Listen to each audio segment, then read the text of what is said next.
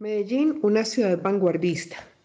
A pesar del talante del alcalde de Medellín, Daniel Quintero Calle, de su nefasto gobierno, de su terrible forma de administrar, la capital de Antioquia sigue mirando hacia el futuro, consolidándose como la ciudad vanguardista de Colombia.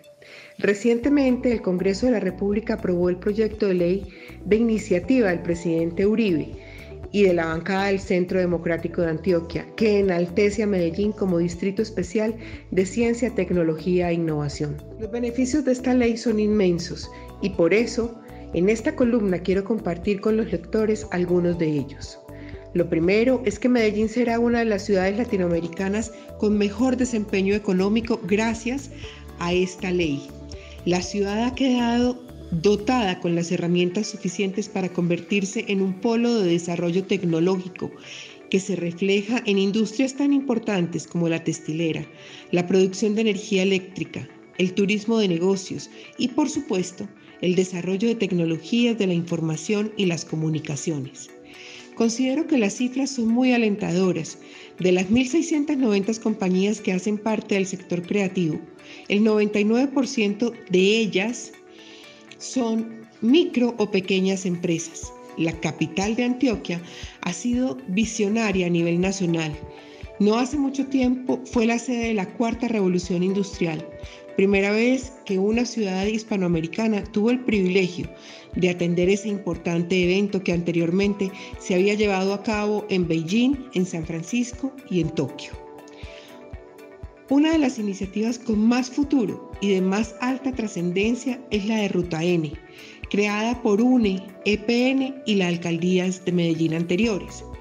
Gracias a esa iniciativa, los proyectos de transferencia de conocimiento en la tecnología tendrán la promoción y el apoyo suficiente para el éxito de sus proyectos. Gracias a la ruta N, la calidad de vida de los habitantes de Medellín crecerá exponencialmente y en virtud de la declaración de esta ciudad como un distrito especial de ciencia, tecnología e innovación, en el corto plazo se crearán miles de oportunidades laborales en las áreas relacionadas con el desarrollo de programas tecnológicos. Desde siempre, Medellín ha sido una ciudad competitiva. Sin pretensión ninguna, su papel en el desarrollo económico nacional ha sido, a lo largo de los años, incuestionable. De cara al futuro, el nuevo Distrito Especial contará con las condiciones suficientes para consolidarse como un polo mundial para las investigaciones y el desarrollo y la puesta en marcha de muchos proyectos de ciencia y tecnología.